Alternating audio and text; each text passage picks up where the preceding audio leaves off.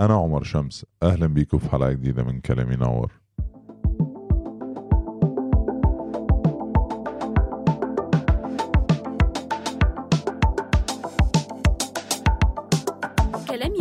هو أول بودكاست عربي مبسط عن الحياة المالية. كل حلقة عبارة عن رحلة استكشافية لتحسين مفاهيمنا ومناقشة أفكار وتجارب مالية مختلفة. عمر شمس هو شريك مؤسس لشركة Introspect Capital جميع الآراء التي تم التعبير عنها من قبل شمس وضيوف البودكاست هي آراؤهم الشخصية ولا تعكس رأي أي كيان ينتمون إليه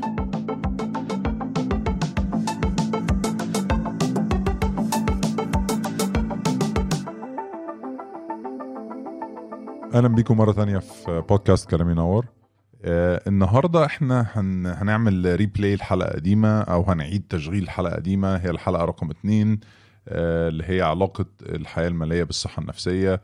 آه وده لسبب إن إحنا جالنا عليها يعني أسئلة كتير ودي من أكتر الحلقات اللي اتسمعت من ساعة ما ابتدينا البودكاست. فإحنا تعمدنا إن إحنا نعمل لها إعادة تشغيل تاني لأن عايزين كل الناس اللي ما سمعوهاش يسمعوها. و لو انت كنت سمعتها وجربت تسمعها تاني بعد فترة آه، برضه هتسمع فيها حاجات تانية جديدة أنا متأكد. وده دايما حاجة بتحصل لي إن أنا ببقى بسمع حلقات وبعد مثلا شهرين ثلاثة أربعة أرجع أسمع الحلقة تاني ممكن أسمعها بشكل تاني آه، أكتسب منها معلومات جديدة. آه، فيا رب يكون الريبلاي ده يعجبكم ولو في المستقبل حابين نلعب أي حاجة تاني يا ريت تقولوا لنا. وشكرا جدا على وقتكم. حلقة النهاردة بتتكلم على إزاي عدم تنظيم حياتك المالية ممكن يأثر على صحتك النفسية. هنلاقي التوبيك بتاع الصحة النفسية ده آه، موجود آه، بشكل كبير في السنين الأخيرة. الناس بتتكلم عليه من آه، في مختلف المجالات. النهاردة أنا عايز أتكلم عليه من الناحية المالية. عايز أشوف شوية علامات كده أتكلم عليها. لو العلامة دي بتحصل لك يبقى آم، في تأثير جاي من الفلوس على صح... بيأثر بشكل سلبي على صحتك النفسية. فلازم الأول أعرف إن إن إن الحاجة دي موجودة عندك. فأنا النهاردة هتكلم على كذا علامة ممكن نشوفها. لو بتحصل لك إزاي ممكن تعرفها وإزاي ممكن تفكر فيها وإزاي نحاول مع بعض تخرج منها يعني. أول حاجة إن إحساسك بعدم تحكمك في حياتك. بمعنى أنت النهارده هديك مثال مثلا لو أنت نازل خارج في الزحمة. لو عندنا مشوارين المشوارين 45 دقيقة بس انت آه، نازل في طريق هتنزل من أوله لآخره ومفيش ولا إشارة ومش هتقف وهتاخد 45 دقيقة في طريق ستريت من غير أي مشاكل.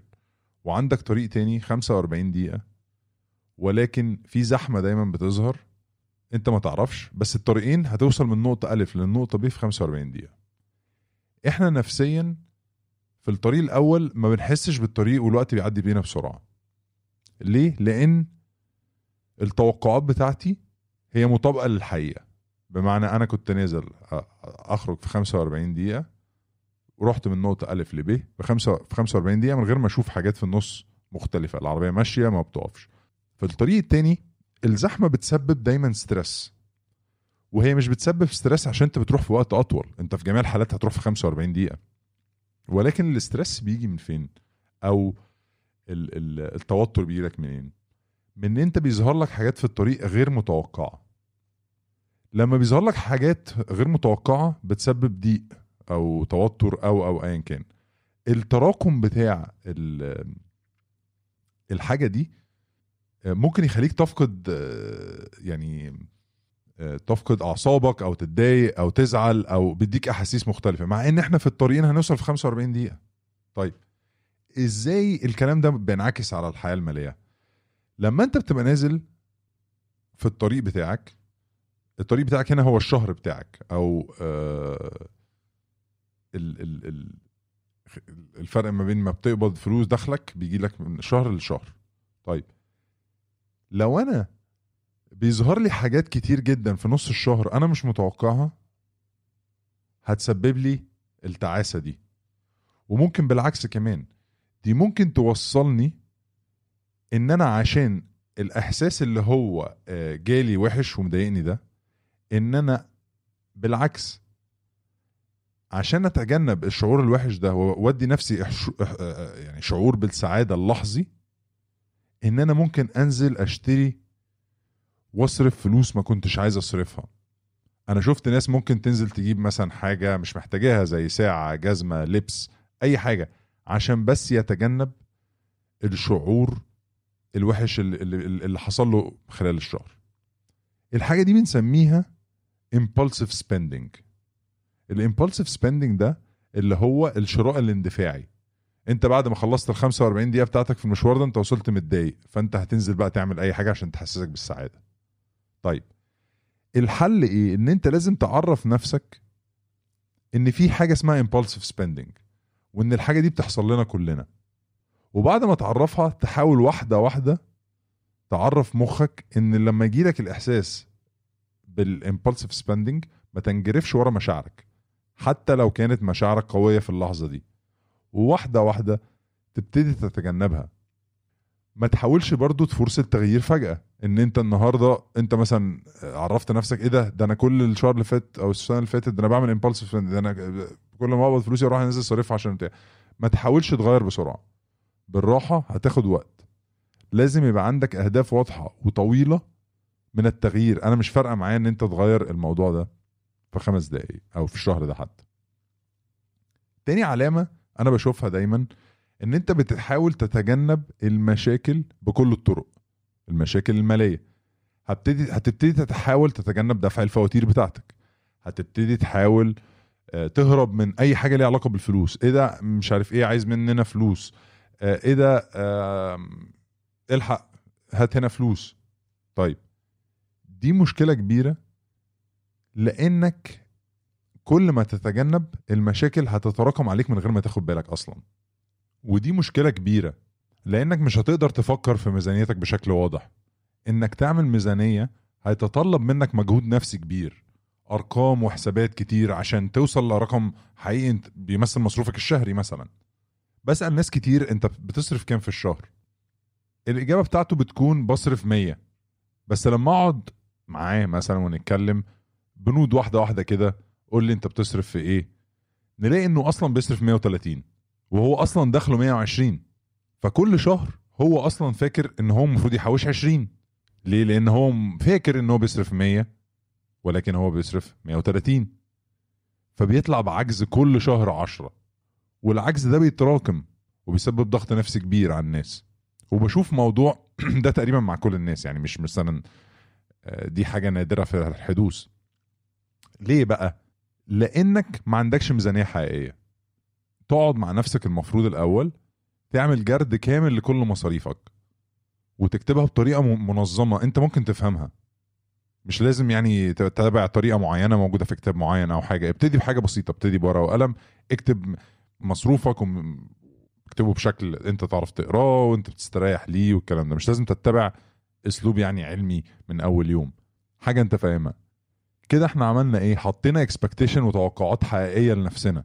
لازم تسيب لنفسك براح كمان شوية وانت بتعمل ميزانية. مش لازم تعمل كل حاجة بالقرش يعني. لو بتصرف آه، 10 جنيه أو 10 دولار على مثلا بند التعليم في الشهر مش لازم تحط 10 بالظبط. ممكن تحط 10 ونص أو 11 دايما خلي ميزانيتك وأرقامك التقديرية أعلى شوية من الحقيقية حاجة بسيطة.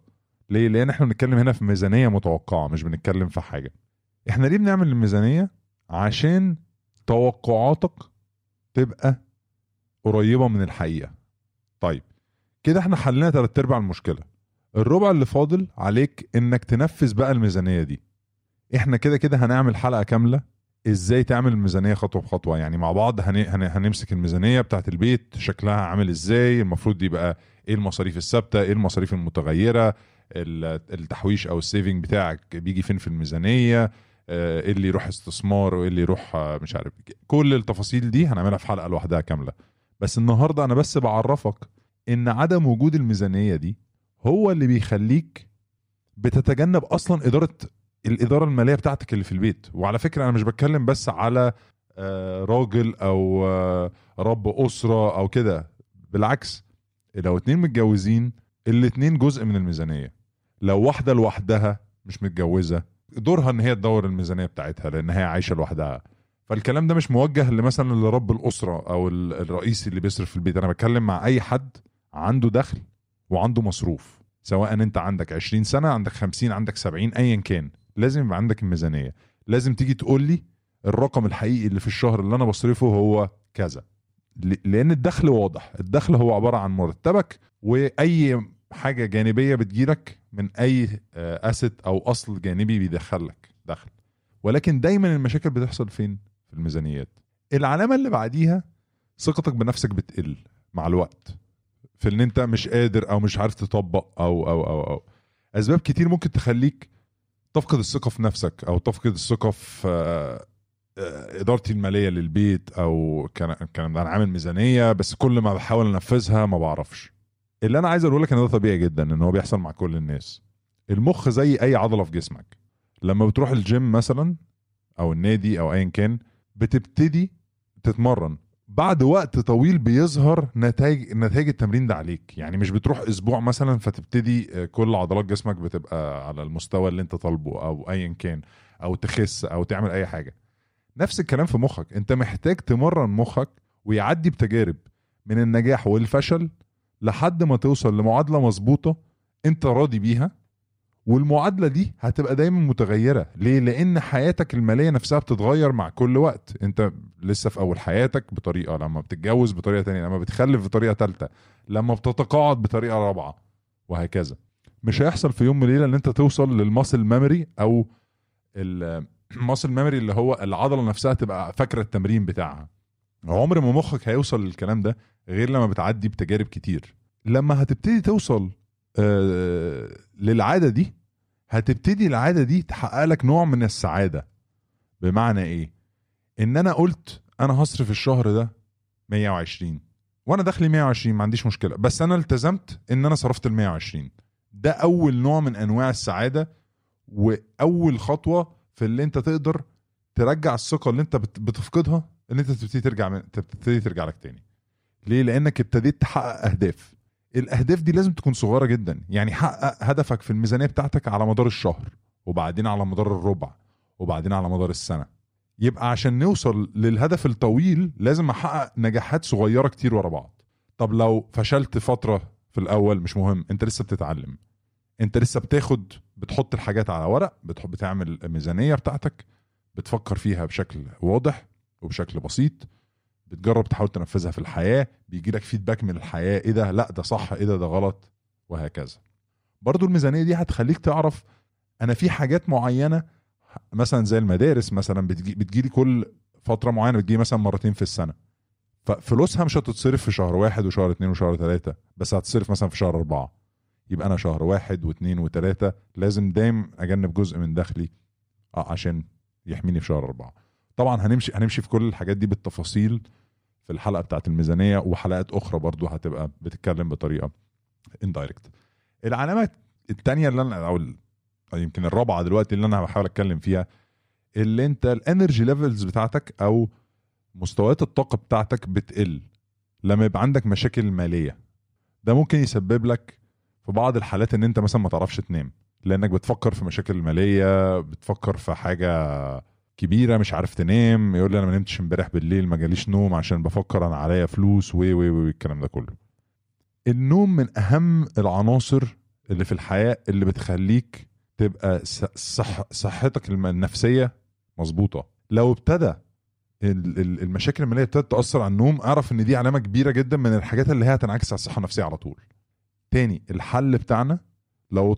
لو توقعاتك بنسبة مظبوطة في الميزانية ابتدت تتحقق في الحياة هتلاقي الحاجة دي بتحصل لك مع الوقت إن أنت ابتديت ترجع تنام أحسن وإن أنت ابتدت تجيلك مشكلة مالية مثلا في حتة معينة آه ما أنا عامل حسابي عليها الحمد لله أو أنا مركز فيها أو أنا شايف أو أو أو, أو. فلو شفت النوم ابتدى يتأثر بسبب مشاكل في الفلوس دي برضو حاجة هتنعكس indirectly على صحتك النفسية. بشكل عام هقول نصيحتين هقفل بيهم الحلقة بتاعت النهارده. دايما حاول بأي شكل تزود دخلك. ركز في شغلك أو مشروعك اطلب زيادة في مرتبك. لو حاسس إنك تستحق لأن أنت آه، بتعمل مجهود كويس في شغلك ده هينعكس بشكل إيجابي على تحقيقك في هدفك المالي مع الوقت.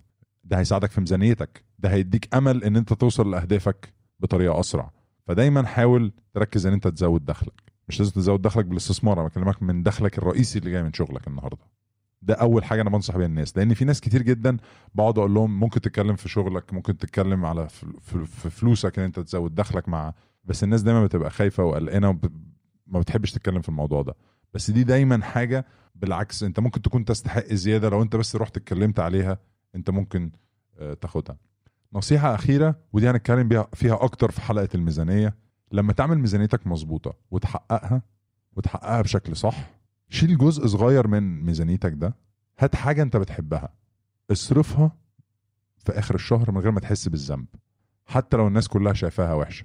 خليها زي جايزة ليك انت عرفت تنفذ ميزانيتك فانت بتكافئ نفسك بشكل صحيح في آخر الشهر.